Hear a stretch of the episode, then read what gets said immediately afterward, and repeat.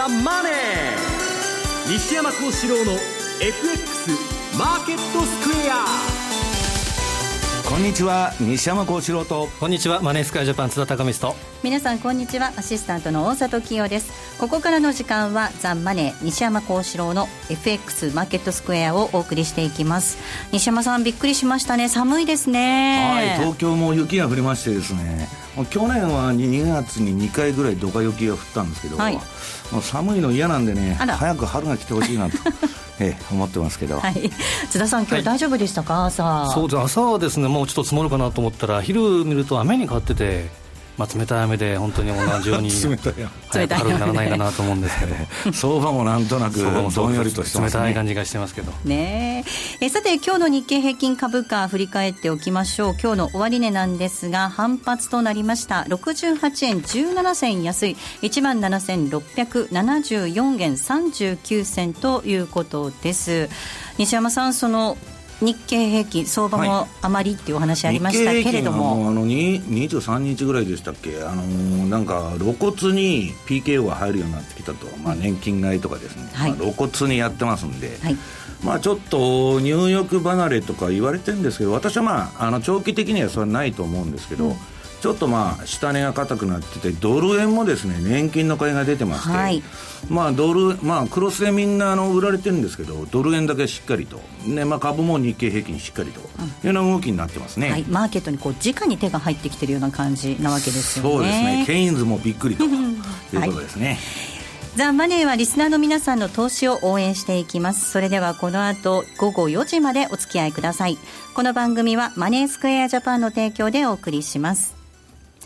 それではまずは今日のマーケット。と振り返っていきましょう。日経平均株価、先ほどもお伝えしましたが反発です。68円17銭安い、17,674円39銭となりました。エトピックス1.49ポイントのプラス、1415.07です。東証一部の売買高概算で26億7363万株、売買代金は2兆7545億円となりました。東証一部の値上がり銘柄数が1177、対して値下がりが561、そして変わらずですが125銘柄となっています。えー、業種別の騰落率見ていきましょう。今日は33の業種のうち、えー、22業種がプラスで引けています。上げ幅大きかったのが水産、紙パルプ、金属など、えー、そして下げたのがその他金融、鉄鋼、空運などとなっています。えでは、引け後の情報などにつきまして、えー、マーケットプレスから引き続いて、今野記者に伝えてもらいます。今野さん、はい、お願いいたします。引け後の情報からいきますか？あ、マーケットの外況もお願いいたします。ね、ね。はいえー、反発、日経平均株価反発で68円高ということになりました。えー、最も一番高いところですとね、もうちょっと上げ幅広げる場面もありまして、はい、日経平均200円強ですかね、えー、ザラバで、えー、上げる場面、202円ほどザラバで一番高いところだと上げて、うん、1万7800円台まで上げる場面もあったのですが、ただ、その後、そうね、5番に入りまして、えー、やや伸び悩み、結局引けにかけて、えー、68円高まで上げ幅を縮めて終えたとい。う印象でしょうかね。はい、えー、まあ、月末、期末、あ、期末じゃないですね、失礼。週末、月末とい。うこともありますし、はいえー、まあちょっとこのところ海外がやや不安定な動きであるということで、えー、引けにかけてちょっと利益確定の売りなどに押されたという感じでしょうか。まあ決算発表竹縄でありまして中身を見極めたいという声も聞かれておりました。ということで、決算発表いくつかね、はい、いくつかっていうかたくさん、今日1日通すともう470ぐらい、はい、今日発表1日でね、あるんですけれども、はいえー、いくつか、あまずは、あどこからいきましょうかね。K、えー、TDK、はい、えー、電子部品大手の TDK6762 があ決算発表いたしまして、えー、今3月期のお第3四半期、累計で売上8%増、純利益は2.2倍、345億ということで好調でした。えー、3月期通期予想を情報修正しておりまして、えー、純利益ですと従来370億と見てたのを420億。だから50億円ですね。はい、上振れです。上えー、情報修正、営業利益でも、70億情報修正で、えー、700億としております。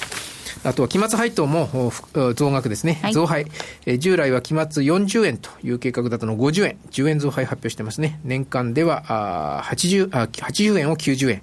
前年、前の期と比べると20円の増配になります。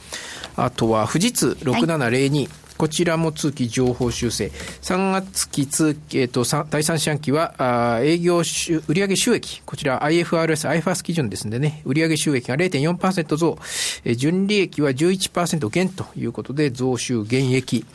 えー、ただ、あ通期予想は、あ売上は4兆8000億変えておりませんが、営業利益と、もう変えてないですかね、純利益が増額ですかね、はい、1250億だったものを1320億、70億円情報修正してます。はい、あとは逆にホンダ。自動車のホンダですね。ホンダ技研工業。こちらは下方修正ですね。はい。ちょっとね、きつかったでしょうね。ですね。えー、っと、第三四半期で累計売上7あ6%増で、営業利益が8%減、純利益は5%増。ちょっと凸凹ありますが、本業の営業利益は8%減益になってました。えー、で、3月期通期下方修正で、えー、売上で、えー、売上が情報修正なんですかね。えー、こちらは、12兆7500億から12兆9000億ですから、あ1500億ですかね。売上は情報修正。ただ、営業利益が従来7700億から今回7200億。ですから、500億ですかね、下方修正。純利益も6550から6450、200億円下方修正になりました。あとは村田製作所。はい。6981。えー、電子部品大手です。こちらも累計で、えー、第三四半期売上が20%増、えー、純利益は78%増、好調でした。えー、こちらも3月期通期を情報修正、えー、中間期でも情報修正してましたけどね、さらに情報修正通期。えっ、ー、と、純利益でですと、1240億から1500億ということですから、あ260億ですかね。えー、通期の純利益を情報修正という内容ですね。営業利益段階でも206、250億ほど通期情報修正しました。で、これを受けて期末配当も20円増額。従来80円としてたものをこれを100円にすると。年間では160円。えー、1年前、前の期と比べますと30円の増配になります。とまずこんなところです。はい。えー、終値確認しておきます。TDK6762 です。今日は50円高の7410円です。えー、通期情報修正、期末の配当予想も引き上げです。6702の富士通なんですが、えー、12円80銭安い625円60銭。えそして、ホンダ7267です。28円安の3581円。ホンダは利益予想、通期の利益予想を下方修正です。村田製作所6961です。こちらは175円安となりました。えー、通情報修正、そして配当も引き上げということです。ここまでは今野記者に伝えてもらいました。それでは続いて為替市場を見ていきましょう。まずは足元の主な通貨のレートを確認していきます。ドル円なんですが、この時間117円8、7882です。そしてユーロ円133円の5766。ユーロドルですが1.134344での動きとなっています。それでは、マネースクエアジャパンチーフアナリスト、西田明宏さんにお話を伺っていきます。西田さん。はい。よろしくお願いいたします。はい、よろしくお願いします。さあ、今週は注目の FOMC があったわけなんですが、そ、ね,、の直後、米国株下落という動きになりましたね。そうですね、まあ、ここもとですね、まあ、世界の中央銀行が、まあ、金融緩和の方向に動き始めているというか、動きをしている中で、まあ、FOMC はどうなのかなっていう感じだったんですけれども、はい、えー、まあ、忍耐強く利上げまで待てるという、これまでと同じ言葉だったんですけれども、まあ、それはすなわち次の一手というのが、やはり、まあ、利上げだと。いうメッセージだったと思いますので、まあ、そのあたりちょっと嫌気したんでしょうね。で最近、特にそのドル高の影響もあって、企業収益が一部でこう良くなかったりとか、まあ今年に入って、またその寒波が来ていると。まあ、昨年はそのせいで、1、3月期の GDP がマイナスになりましたから、まあ、そういう懸念もあって、ちょっとこうマーケットが神経質になっているところで、えー、まあその FOMC の結果を見て、えー、ちょっと嫌気したという感じだったと思うんですよね。はいさあ、そうした中なんですが、えー、各国ですね、それ以外の国々は、利下げ、緩和という方向に動く国、多くなっていますね、えー、そうですね、やはりその、えー、原油安の影響ということで、まあ、直接的にその、えー、消費者物価なんかがこう下げられる、押し下げられるような状況になってきていて、うん、まあ、そのことが、えー、結局はその金融緩和に利下げ方向のバイアスをかけてるっていう形だと思うんですね。はい、で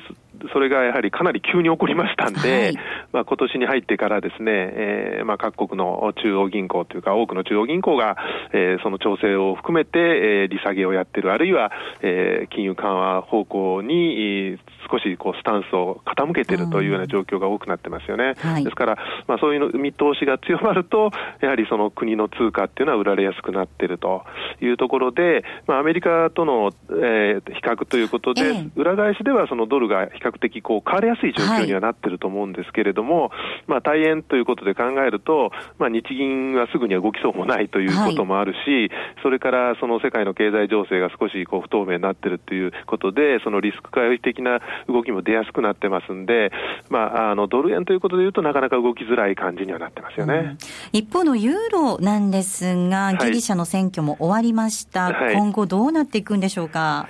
ここもなかなか難しいところですよね、はい、まあ、選挙終わって、えー、えー、2012年のようにこう再選挙になるっていうような不透明感はなくなったわけなんですけれども、はい、えー、結局、新しくできたその政権が、えーまあ、ユーロ圏といろいろと今後交渉していくと、まあ、そういう中で、そのユーロの枠組みの中にとどまるために、まあ、必要とされてきたような、えー、財政の緊縮化であったりとか、経済構造改革、まあ、このあたりをこう巻き戻そうとしてるわけですよね。えー、そして、そのギリシャの政府債務についてもこう減免措置を交渉するというようなことを言ってますから、はい、まあ、今後、ちょっとその交渉次第ではですね、マーケットでまた、えー、ギリシャのユーロ離脱とかですね、債務危機が、こう、持ち上がってくるっていう可能性はやっぱ残るんだろうと思いますね。まあ、幸い、その新政権、ギリシャの新政権も、はい、まあ、ユーロ離脱までは言ってないですし、えー、まあ、ユーロ圏の方もですね、えー、ギリシャをとどめるために、まあ、ある程度の情報は覚悟しているようですから、まあ、最終的には、こう、何らかの合意が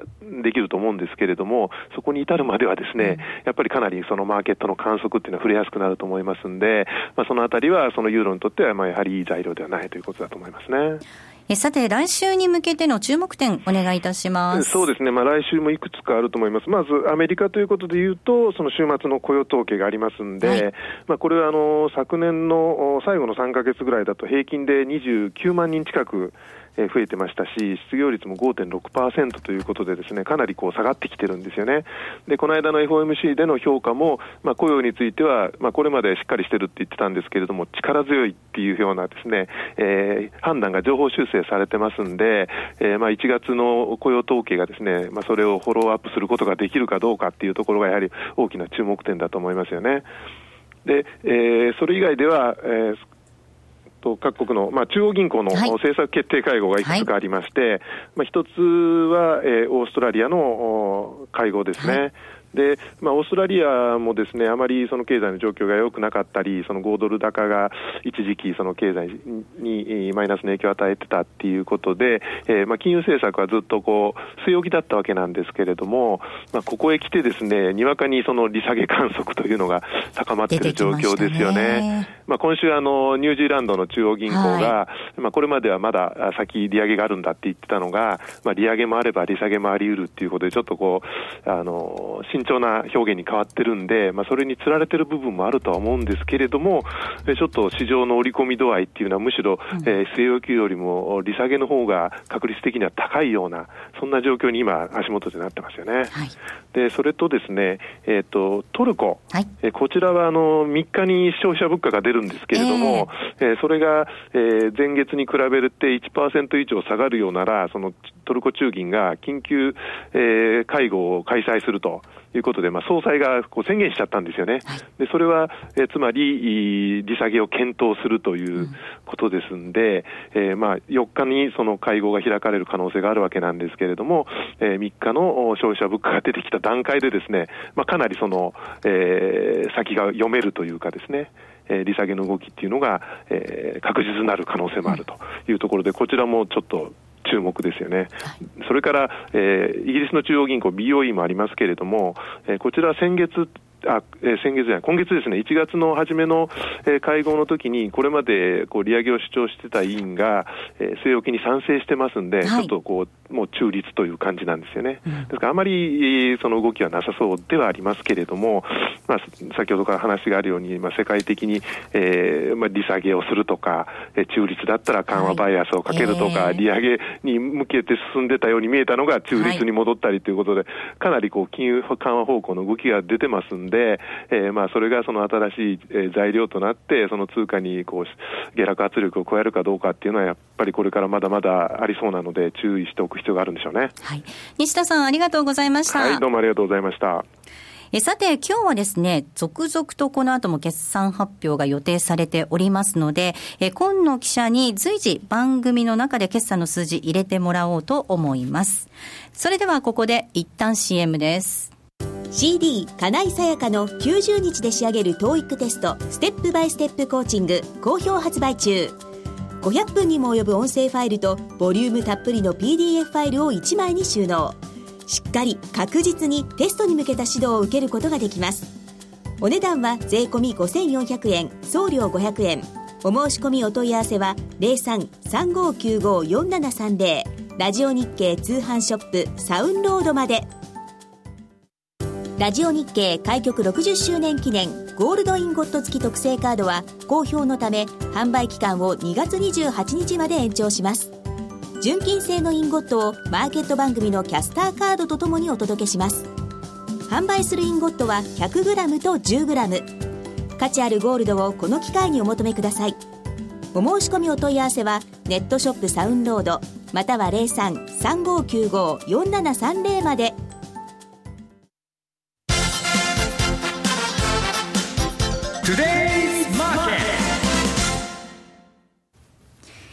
えでは、西山さんに足元の相場について解説をいただきましょう。さあ、西山さん、はい、今日のトゥデイズマーケットなんですが。ええ、まあ、あの、FOMC 終わりまして、うん、まあ、相当な期間というのを削除したと。まあ、この前併記したわけですけど、で、それだけでですね、ニューヨークダウが下げたと。はい、でこれは何を意味しているかというとですね、うん、今我々ファンド税の多くの見方がそうなんですけど、アメリカの金利が上がったら株は下がるって言ってる人が多いんですね。うん、で、もう今、あの、すべてのそのバブル、まあ、この番組で申しますように、す、え、べ、てのバブルは異常低金利が支えてるんですけど、はい、そこで政策転換が起こったときに、えー、なんか大幅な調整が起こるんじゃないかと。うん、で、今、あの、ファンドでもまあ、二手の見方がありまして、はい、えっ、と、強気の人もいるわけです。ええ、で、まあ、強気の見方というのはですね、あのー、どういう背景があるんですか、ね、金利がゼロだから、はい。まあ、金利との最低で言うとですね、金利との最低というのは何かというと、うん、株の配当利回りが何パーあると、うんはい、で。それから見たら、アメリカの金利から見たらね、えー、株は買えるんだと。いうことなんですけど、そもそもですね、この理論の危ないところは、ゼロ金利と比較したら何でも買えなんですよ。だから、そもそもゼロ金利と比較するのがおかしいと。はい、で、こんな理屈ならですね、PR20 倍でも30倍でも40倍でもいくらでも買えるわけです。金利との最低という意味で言う、いう意味で言えばね。はい、だからまあそれはおかしいんじゃないかと。ただ、この強気の見方からしてもですね、金利が上がれば、もう米国株は調整避けられないというのが、まあ、あの、まあ、強気の見方あるんですけど、それに対してハテナマークが今、灯ってきてると。で、弱気の見方はですね、はい、まあ、この番組で去年の半ばくらいからずっと、まあ、あの、言ってますように、はいえー、アメリカ株の時価総額がですね、名目 GDP の140%に達していると。まあ今でもその状態なんですね。で、こういう140%と時価、株の時価総額が名目 GDP の140%に、日本株になったことがあるのかと。なったことあるんですね。89年12月、まさにバブルのピークの時は140%だったと。そうすると、まあ、バリュー投資家と言われる人たちはですね、今、アメリカ株買うものがないと言ってるわけですね。だからまあ、その辺をちょっと気をつけないといけないと。で、その利上今年私はもう結論から申し上げますと、アメリカの株がバブルするかどうかっていうのはですね、金利が、えー、利上げがどんだけ後ずれしていくかにかかってると。で、あのー、これまあダボス会議が終わったんですけど、はい、ここであの、ゴールドマンサックスの社長とですね、あの、サマーズとかが出てきてディスカッションしとるんですけど、両方とも金利が上がると危ないって言っとるんですね。で、えー、まあ、ゴールドマンの社長、この金利なんか上げていいのかと。世界がもう不景気、長期停滞の中で、アメリカ経済だけが一人勝ちはできませんよと言っとるんですね。あともう一つは、ローレン・サマーズに至ってはですね、要するに今、さっぴきデフレだと。インフレ、デフレで言ったら、デフレの圧力がかかってると。で、そんな時にね、インフレとの戦いを始めるべきではないと。で、こういう考え方が、FRB 内部にも当然あるわけですけど、特にエヴァンスなんかはそんなこと言っとるわけですけど、その、うん、利上げが後ずれすればですね、株や不動産がまたバブルすると。で、えー、思ったより早くというか、一応まあ年央にやると言われてるんですけど、そこでやっちゃうとですね、もう株の調整は避けられないだろうというのがファンドの今の見方です。はい、うん、あの、津田さん、これ、イエレンさんにとっては、この金利を上げるタイミング、マーケットの声を聞きながら、反応を見ながら、これ、なかなか難しい判断になりそうですね。そうですね。これも前もお話したと思うんですけど、お得意の behind the curve ということで、後ずれで。後ずれ先延ばしっていうのは、もうこれはお得意戦法ですけど、はいそれまあ、えー、FRB としては、あの雇用と、景気と雇用は情報修正だろうと。ただインフレ、えー、期待っていうのは下方修正、まあ、特に原油価格、うん、これも一時20ドルとか話ありましたけど、うん、今、今46ドル、45ドル、うん、であとバルチック海運指数等々、はい、あと銅の価格ってこの間、西山さんもおっしゃいました、ね。はい、これも本当に弱いってことで、景気の先行きっていうのは、うん、えー、やっぱり下振れ。っていうことがあるので、この辺で利上げっていうのは、今のところは考えにくい状況かなと思うんですけどね、うん、まあ、いろんな指数を見ていてもこう、ちょっとこう点滅してるなっていう感じはするんですけど、はい、ただ、多くの運用者はいつぐらいあると見ているのか、ね、年半ばにやっぱりやるんじゃないかっていう意見が多いんですよ。はい、いうのは、まあ、来週雇用統計なんですけど、ええあの、一応あの、オバマケアでね、正社員一人クビにして、三人パートタイマー取っとるから雇用は改善してんですけど、さすがにまあそういう裏事情は置いといて、はい、失業率が5.5割り込んでくるとですね、うん、いい加減に利上げしろと。はい。ちゅうのは、今あの、議会が共和党が握ってますんで、うんで、まあ、私はよく退役軍人が暴れないなと思ってるんですけど、アメリカの金融資産って日本の比でないんですよ。で、金利ゼロなんつったら消費なんか盛り上がりようがないんですよね。はい、だから金利上げろという圧力が常にあって、で、議会を共和党が握ってますんで、イエレンっていうのはその辺配慮する可能性があるんですね、やっぱ議会に。なんか政治的な振る舞いをするんじゃないかとみんな見てるんですよ。だから、それで6月に上げちゃったら、年後半の相場はですね、ちょっとやばいんじゃないのというのはみんなが言ってるわけですね、うんはい、でも西山さん、そうした中ではありますけれども、一応この間もそのバブルのリレーっていう話ありましたよね、はい、ECB なり日銀なりがじゃぶじゃぶにお金は出してますけれども、はい、まあ、あの ECB はまあオープンエンド型の9 1って、まあ、それやったのはいいんですけど、日銀の方はですね、ニッチもサッチもいかなくなって、で7月には追加の、えー、緩和をするんじゃないかっていう見方があったんですけど、はい、今、マーケットットでは、10月までは何もやらんだろうっていう話になってきてるんですよ。そうするとですね、まあこれやっても2か月間ぐらいですから、効果は。はい、まあ、ちょっとそこら辺が不安で、ただ、後ずれかする可能性も、まあ十分あるんで、まあその辺が、えー、ちょっと、えー、ポイントかなと、今年の相場の利上げがあったらですね、とにかくリスク商品が、まあ調整する可能性があるから、注意していただきたいということでございます。はい、えここまではトゥデイズマーケットをお送りしました。気になるレースが今すぐ聞ける。ラジオ日経のレース実況をナビダイヤルでお届けします。開催日のレースはライブで、3ヶ月前までのレースは録音でいつでも聞けます。電話番号は0570-008460。0570-008460 0570を走ろうと覚えてください情報量無料かかるのは通話料のみガイダンスに従ってご利用くださいソニーの卓上ラジオ ICF-M780N は好評発売中。デザイン操作性もシンプルなホームラジオです。ラジオ日経のほか AM、FM が受信できます。お休みタイマーと目覚ましタイマー機能付きで価格は税込1万800円送料500円。お申し込みは0335954730ラジオ日経通販ショップサウンロードまたはネットショップサウンロードまで。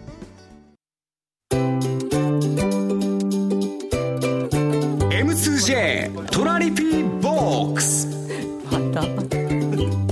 トラップリピートトラップリピート僕の名前はトラリピトラップリピートトラップリピートそれを略してトラリピさあ M2J トラリピボックスのコーナーなんですが、その前に、今野記者に決算発表伝えてもらいましょう。お願いいたします。はい。はい。はい。またまた登場ですが、はい、あ今日決算発表多いんでね、あの随時、えー、お伝えさせていただきますと、はい、ありがとうございます。えー、まずは、セイコーエプソン6724、はい、えー、が決算発表いたしまして、えー、今3月期の第3四半期、売上収益が8%増、純利益が2.1倍、営業利益でも57%増と非常に好調な決算でした。通期予想を情報修正ですね。で、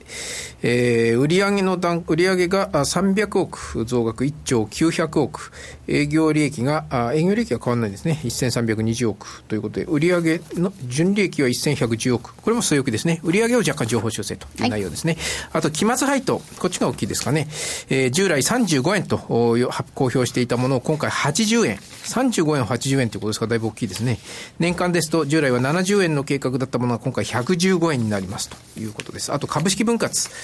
えー、これを、おと、3月31日を基準日といたしまして、1対2、1株を2株に分割するという発表を行ってます。あとは資生堂4911。えー、こちらは今3月期の第,、えーと、第3四半期、売上が4%増、ええー、純利益が66%増。ただ営業利益は43%減ということで、ちょっと凸凹ありますね。純利益が特別利益で押し上がっているという内容でして、で、これ、えー、3月通期は、あ若干微修正、微、売上で50億増額。ただ営業利益、経常利益、純利益などは書いておりません。あとは、あもう一個、えー、コニカミノルタ。4902ですね。こちらが、第3四半期、累計で売上が7.5%増、えー、営業利益17%増、純利益2倍という好調な決算でした。で、通期予想、こちら増額修正。えー、売上は1兆100億変えてませんが、営業利益、経常利益も据え置き、ただ純利益が300億と従来していたものを今回330億、30億円、純利益情報修正という内容ですね。はいん、セイコーエプソン、はい、それから東京エレクト資生堂。資生堂、失礼しました。はい、4911。はい、4911。あとはコニカミノルタ。はい、ありがとうございます。はい、終わり値確認しておきます。セイコーエプソンが6724です。今日は25円安の4825円。4911の資生堂は今日は75円高となりました。コニカミノルタ、えー、4902ですが、23円高の1306円で大引けとなっています。河野さん、ありがとうございました。失礼しました。えさて、ではですね、ここから M2J トラリピボックスのコーナーなんですが、えー、前回番組、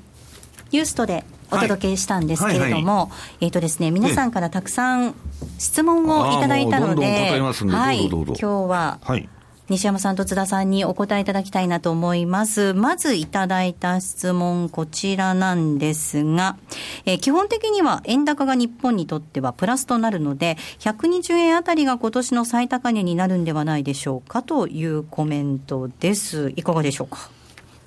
まあ、120円っていうのは、まあ、ほぼすぐすぐ上ですけどね。1ヶ月ですけどね。まあ、125ぐらいじゃないかっていうのが、まあ、ファンドのあれでは多いんですよね、弱気な人は。あの、130円という意見もあるんですけど、で、まあ一つ、まあそういう、えー、あんまり円安にならないんじゃないかっていう意見があるのは、どういうのが根拠になってるかというとですね、これまでまあ円高相場だったんで、大きくは。円安期間が3年で終わっとるんですね。で、あとはですね、円の8年サイクル。あの、8年ごとに、えー、円安がピークというか、円がボトムをつけるんですけど、それがまあ2015年ということでですね、まあ今年はまあもうちょっと私は円安あるんじゃないかと思ってるんですけど、まあ一応あの、125円、まあ4円のその2007年の高値がありますんで、まあそれを目指す可能性はあるんじゃないかなという気がしてますけど。はい。さあ、では続いての質問紹介したいと思います。木島さんからいただいたんですが、いつも番組参考にしています。最近はトレンドがわからない時が多いですということなんですが、津田さん。そうですね。まあ、我々もですね、ちょっと悩むところが多くて、1月は特にトリッキーな相場ってことで、うん、先ほどもあの今年の相場って、まあ1月終わる、もう本当に最終日っていうと、まだまだ先あるので、ちょっと先行きはなんとも言えないですけど、基本為替っていうのは、あのトレンドが出にくいのがやっぱり為替。はいでただトレンドがしっかり、まあ、分かりやすいなっていうのは、やはりあの中央銀行の政策、例えばユーロであったり、まあ、ユーロはやはり基本的には買えないという感じでいいと思うんですけど、はい、まあ、ドル円は今のところ横ばいということで、先ほどの質問もありましたけど、ちょっと上値どれぐらいかなと思って見える方も多いと思うんですけど、下値もやはりしっかりしている、これ、金融政策等々で。となれば、まあ、あの例えばマネースクエアで講座を開いていただいている方でしたら、トラリピ、まあ、リピート系のオーダーがやっぱり来てくるのが、まあ、トレンドレス、まあ、横ばいに非常に強いツールなので、その辺もまあ試していただければなというふうに思いますね。続いての質問です。え西山さんの相場見通し、とても役に立っています5ドルドルの見通し、教えてください。私、あの、今週のレポートに、これまあ、チャートも全部5ドルドル、5ドル円上げてるんですけど、はい、まあ、完全に今、あの、5ドルは5ドル売りトレンドが出てるんですね。はい、短期的にはもう売りトレンド相場という中で、まあ、ちょっとですね、その、売りトレンド、5ドル円はちょっとピークアウトややしあのトレンドが終わるかなという感じもなきにしもあらずなんですけど、うんはい、5ドルドルの方が、先ほど大沢さんと一緒に見てたんですけど、はい、教えてもらいました、ええ、最近あの、大沢さん、トレンドフォロワーになってますんで、あのちょっとまだトレンドが出てるんでですね、でまあ、もうちょっと長期的な話をすると、はい、中国景気、これはまあ5ドルにちょっと今年は大きく影響しそうなんで、まあちょっとそこら辺不安はあるんですけど、まあちょっと5ドルドルでの、えー、5ドル安が止まらないとですね、ちょっとあの心配かなと。で、あのもう一つ言うと、カナダが最初売られるんですね。はい、5ドルの前にいつでもカナダドル安が5ドル引っ張るんで、まあそっちの方もピークアウトするとですね、まあ、あの、しばらくはレンジになると思うんですけど、今はまだあの、5ドル円もですね、5ドルドルも売りトレンドが出てるという状況です。津田さん、どうでしょうか、来週 RBM ありますが。そうですね、うん、まあ、あくまで噂ではあるんですけど、はい、ニュージーランド見据えて、えー、まあ、ニュージーランドは据え置きということでやったんですけど、5ドルの、えーまあ、RBA では利下げっていう噂もちらほら出てるの,、えー、のはあるので、うん。まあ、その辺はやっぱ注意。安 検あのどこもかしこもね。まあ、どこでもそうもう言うのは、あの下げたい下げたい。今日も財務大臣なんかはですね、もう下落下落っていうようなことで午前中もありましたけど。まあ、本当に意図的というか、バイアスがちょっとかかってるなって感じですね、はい、もう一つだけ質問いきたいと思います、西山さん、日本国債暴落の可能性について、どう考えていますか？うん最後はむちゃくちゃになると思ってるんですよね、私も、こんなことがあのいつまででも続くかと、まあ、国家が人為的にやってるわけですから、ただ、その、えー、まあ、暴落するかどうか分かりませんけど、日本国債が、まあ、危なくなるのはですね、えー、3か月後に来るのか、3年後なのか、4年後なのか、これは分からないんですね。あの何か目安になるもの、こうほら、カナリア、炭鉱のカナリアじゃないですけど。いやまあ、一つはだから、あの物価目標が2%到達したら、黒田さんは追加緩和を打つ理由がなくなるわけですから、そこが一つのまず第一の変調になると思います。うん、だから、今、原油が下がって、あの物価目標達成できないんで、はい、いくらでも追加緩和できるわけですよ。だけど問題は2%じゃ、どういう理由か知らないけど、達成しちゃいましたと。できちゃいましたたら追加緩和できませんっつっても、彼はもう国債を買い続けるしかないわけですから、うん、どういうね、大義名分でやるんだろうと。中央銀行の行動っていうのは、どんな中央銀行であれ、大義名分というのはなかったらできないんです今ですら財政ファイナンス財政ファイナンスになっちゃいますから、そうするとですね、危なくなってくるということですね。はい。えここまでは M2J トラリピボックスお送りしたんですが、最後に、えー、津田さん、はい、えっ、と、先ほどトレンドのどう見たらいいかわからないなんていうお話もありましたけれども、はいセミナーがありますので、ぜひ参加してもらいたいですね。そうですね。あの今回はですね、初めて全国セミナープロジェクトでは開催するのは広島と仙台。はい、えー、2月7日が広島、で8日日曜日が仙台ということで。はいえー、私も西山さんも、はいえー、飛んでいきますので、よろしくお願いいたします。はい、えー、ぜひですね、番組のホームページからご応募ください。たくさんのご応募お待ちしています。では、ここで CM です。ありがとうございます。この度、マネースクエアジャパンは、10月のホールディングス体制への移行を記念して、お客様の運用成績をプラスにする可能性の挑戦として、マネースクエアプラスプロジェクトをスタートしました。プラス、それはお客様の運用成績をプラスにする可能性への挑戦。プラスにこだわる理由。お客様の資産がプラスになることがマネースクエアの成長につながる。プラスにさらなる可能性をホールディングス体制を礎により広く可能性を模索するというプラスに込められた思いを一つずつ形にしてまいります。プロジェクト第一弾としまして、通貨戦略に新しい可能性をのもと、9月20日より新通貨ペア、トルコリラ円の取り扱いを開始いたします。高金利で価格帯の安さと変動の大きさを合わせ持つ新興国ならではのダイナミズムこそが大きな魅力であるトルコリラ。当社にこれまでなかった特徴を持つ通貨ペアであり、当社独自の発注管理機能、トラリピにもマッチしている通貨ペアです。今後のマネースクエアプラスプロジェクトにご期待ください。マネースクエアジャパンが提供する外国為替証拠金取引は、外国為替相場の変動や各国市場金利の変動により損失を被ることがあるほか、その損失は投資金額を上回る恐れがあります。また、トラップリピート違反団は取引の利益を保証するものではありません。取引説明書をはじめ、契約締結前交付書面などの内容を十分にお読みいただき、ご理解の上お取引ください。なお取引に際しては所定の手数料がかかります。金融商品取引業者関東財務局長金賞第2797号株式会社マネースクエアジャパン西山幸四郎の FX マーケットスクエア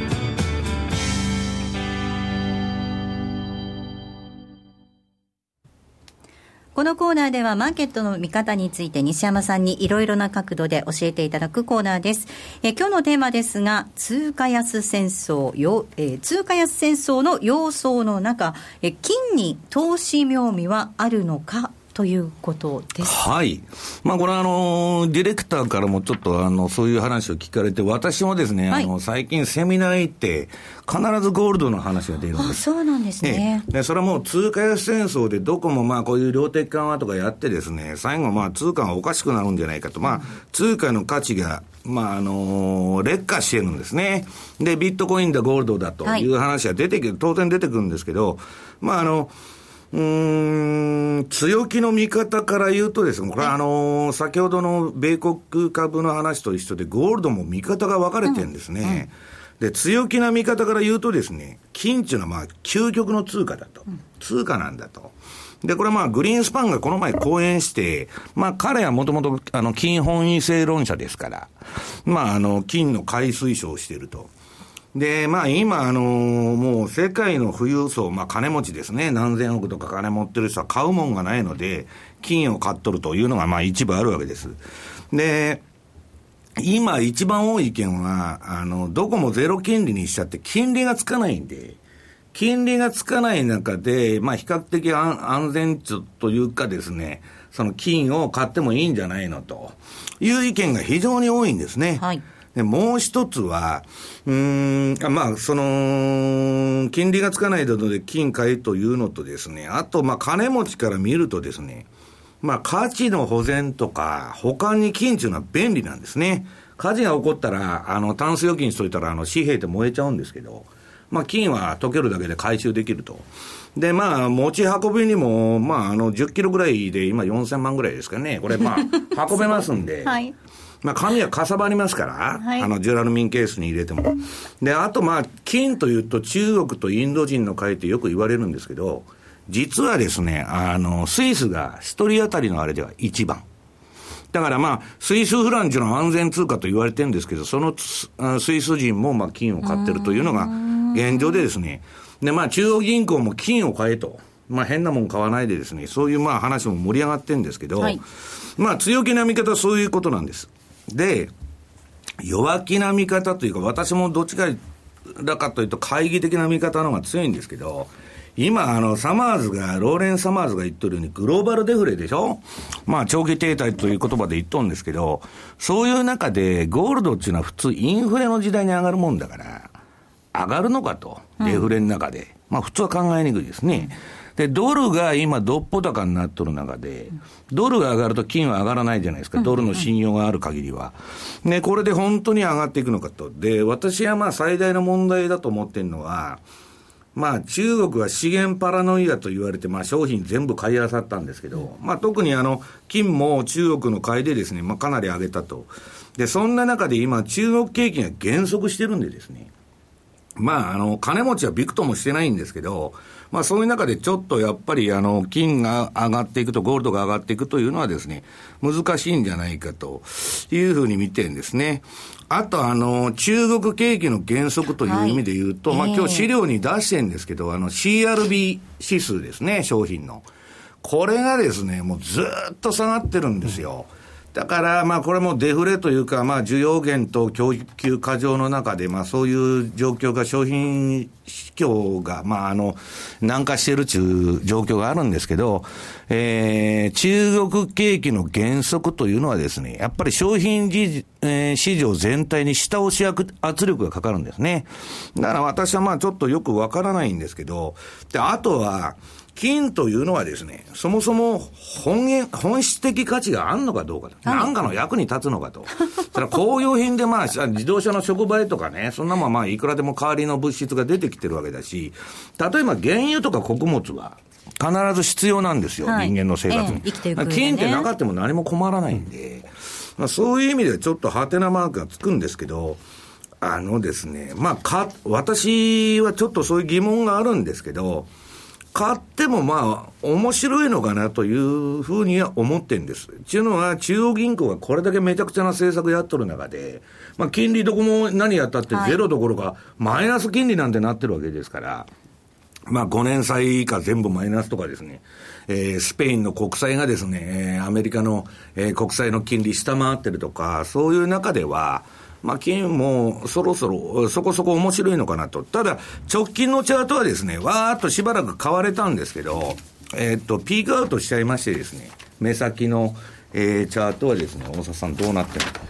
なんか1260ドルぐらいですかね。ええあのー、冷やしで見ますかね。冷やしはちょっとここのところ1日2日ドスンと下げまして、えー、買いトレンドが出てたんですけど、それがちょっと終わった形になってると。で、もう一つは、これ原油と同じくですね、金の、えー、1900あれ何ドルでしたっけ ?20 ドルでしたっけ？えー、前のその高値が、うん、あるんですけど、これっていうのはやっぱりやりすぎじゃなかったのかなと。うん、だから、ちょっとそこら辺の、えー、疑念はあるんですけど、まあ今、えー、世界の富裕層からしたらもう買うものないんで、先ほど言いましたように、株も割高だ、何も割高だと。だから分散投資の観点から、金を持つというのは、まあ、別におかしくないというふうに思ってるんですけど、はい、あの津田さん、まあ、強弱、見方分かれるわけなんですが、やっぱりこうお金がね、行き場を失ってて、どこ行っていいんだろう、さまよってる感じしますね。そうですね、特に90年代の後半にそういったことがあってですね、うんまあ、私も実はこっそりをちょっとですけど、はい、本当にわずかこんなかけらみたいなもの。かけら。金保有者。かけらを持っててええー、大沢さん延べ棒を持ってるって言わないでください。言わないでください。狙われちゃうじゃないですかそんなこと。一時、はい、去年の11月ぐらいにグレートローテーションだあの終わりだということで金は終わりだ終わりだ終わりだというふうに言ったところでこれが1100ドルぐらいですか、でそこが、まあ、今のところそこで、そこから戻してきてる、ちょっとこれよくわからないですけど、うん、あのウォーレン・バフェットなんかは金はやらないということを言ってますよね。うんまあ、西山さんもね、はい、近海にプール持ってらっしゃる。何が言って何がだってプール1個分しかないと言われてるのにそんな持ってるわけない半分を持ってるということでここまでは西山幸四郎の FX マーケットスクエアお送りしました。CD 金井さやかの90日で仕上げる TOEIC テストステップバイステップコーチング好評発売中。500分にも及ぶ音声ファイルとボリュームたっぷりの PDF ファイルを1枚に収納しっかり確実にテストに向けた指導を受けることができます。お値段は税込5400円送料500円。お申し込みお問い合わせは0335954730ラジオ日経通販ショップサウンロードまで。スマホでラジコを聞いていたら突然親父が大声を上げた。おおその曲懐かしいな。父さんが高校生の頃バンドでやってた曲だよ。え？親父バンドやってたの？懐かしいあの音楽に会える。新しい会話が増える。スマホでパソコンでラジコ。ラジオ日経。ラジオ日経。ラジオ日経。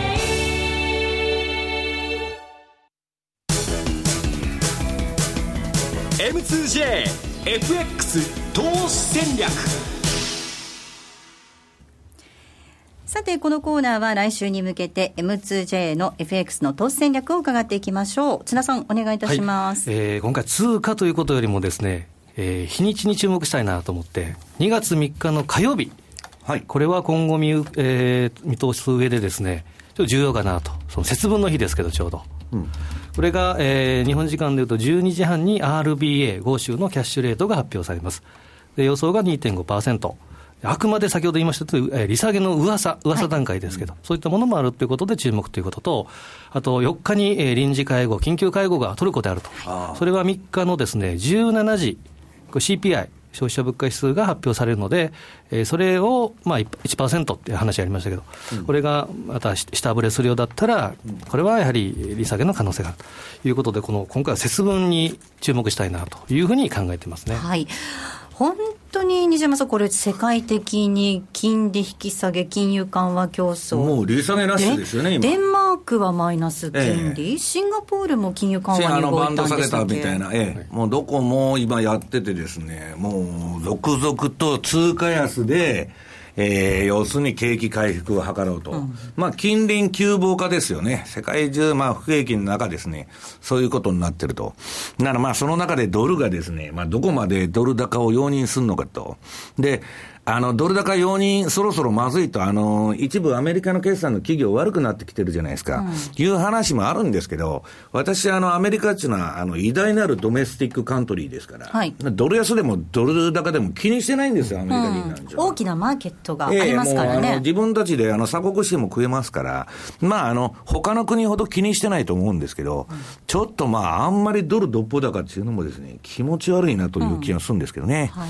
えっと、今ちょっとドルの話出てきたので、質問をご紹介したいなと思うんですけど、はい、西山さんのご講演の時に、金融ストレス指数という話が出てきました。セントルイス連銀のデータ、これ1週間遅れのようなんですが、はい、タイムラグがあります。どういった考え方で指数を見ればいいですか？ということなんですが。あの、みんなの危機、あの、炭鉱のカナリアですね、はい、その、なんかアメリカの株が下がるんじゃないかという目目安にですね、えー、ビックス指数、うん要するに SP、あれは SP500 のオプションのボラテリティ見てるだけで、そんなもん SP500 の株価見とるのと一緒なんですよ。うん、ね、なんかそんなに意味があるのかって、まあみんな注目してるっていうのはあるんですけど、実はファンドはそんなものはあんまり重視してなくて、セントルイス連銀が出してるこの金融ストレス指数というのを見てるんですね。うん、で、これが何がいいかって言ったら、はい、ビックスはただの SP500 のまあオプションの価格を見てるのと同じなんですけど、これ金利の方も入ってるんですね。うんで、基金な、あのー、なるとですね、短期金利がおかしくなったり、